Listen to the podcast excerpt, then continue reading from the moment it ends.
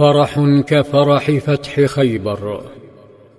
كان الفرح غامرا باستقبال الفرسان الفاتحين. ها هو أمير المدينة سباع بن عرفطة والمرابطون فيها يستقبلونهم. ورغم الفرح إلا أن الغيرة كانت بادية على بعض جواري أمهات المؤمنين. فشمتن لسقوط صفية من الراحلة. حتى قال أنس دخلنا المدينة. فخرج جواري نسائه يتراءينها ويشمتن بصرعتها. أما القائد صلى الله عليه وسلم فتأمل مدينته القوية مدينته التي أصبحت تلاحق الخائنين في جحورهم. نظر إلى المدينة فقال اللهم إني أحرم ما بين لابتيها بمثل ما حرم إبراهيم مكة. اللهم بارك لهم في مدهم وصاعهم. كان العناق والفرح في كل مكان. الأطفال يتراكضون ينطلقون من أيدي الأمهات نحو أحضان الآباء. يتعلقون بهم يركبون خلفهم وفي أحضانهم ويدلون أقدامهم الصغيرة على أكتافهم.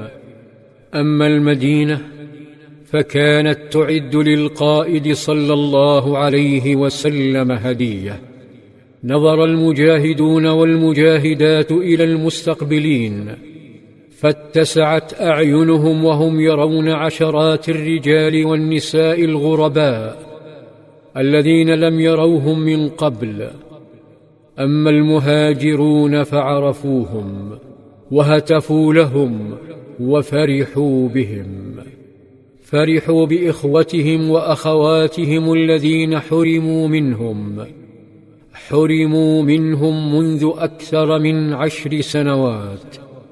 تأملوهم فرأوا الوجوه قد تغيرت ولمعت خصل الشيب على بعض الأصداغ ورزق البعض اطفالا بعيدا عن أوطانهم وتلألأت عين القائد صلى الله عليه وسلم شكرا لله وفرحا بهذا المشهد فقال صلى الله عليه وسلم ما أدري بأيهما أنا أفرح بفتح خيبر أم بقدوم جعفر.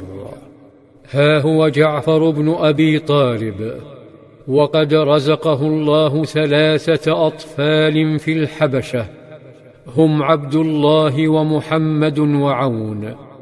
وها هي أعينهم البريئة ترتوي. ترتوي من نبي طالما سمعوا والدهم وأمهم أسماء بنت عميس يتحدثان عنه. احتفى الفاتحون بإخوتهم الحبشيين بعد أكثر من عشرة أعوام في بلاد الغربة. وقد قدر صلى الله عليه وسلم تلك المعاناة فأحب أن يكرمهم ويواسيهم. ويخفف شيئا من فقرهم وآلامهم.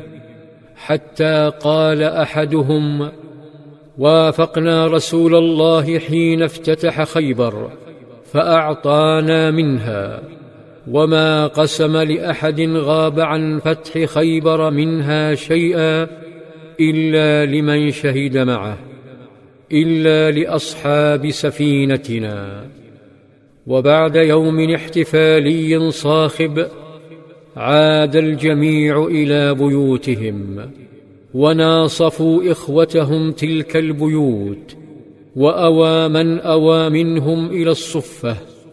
وذات يوم توجه عمر بن الخطاب إلى بيت ابنته أم المؤمنين حفصة فلما استأذن دخل فوجد أسماء بنت عميس زوجة جعفر فقال من هذه؟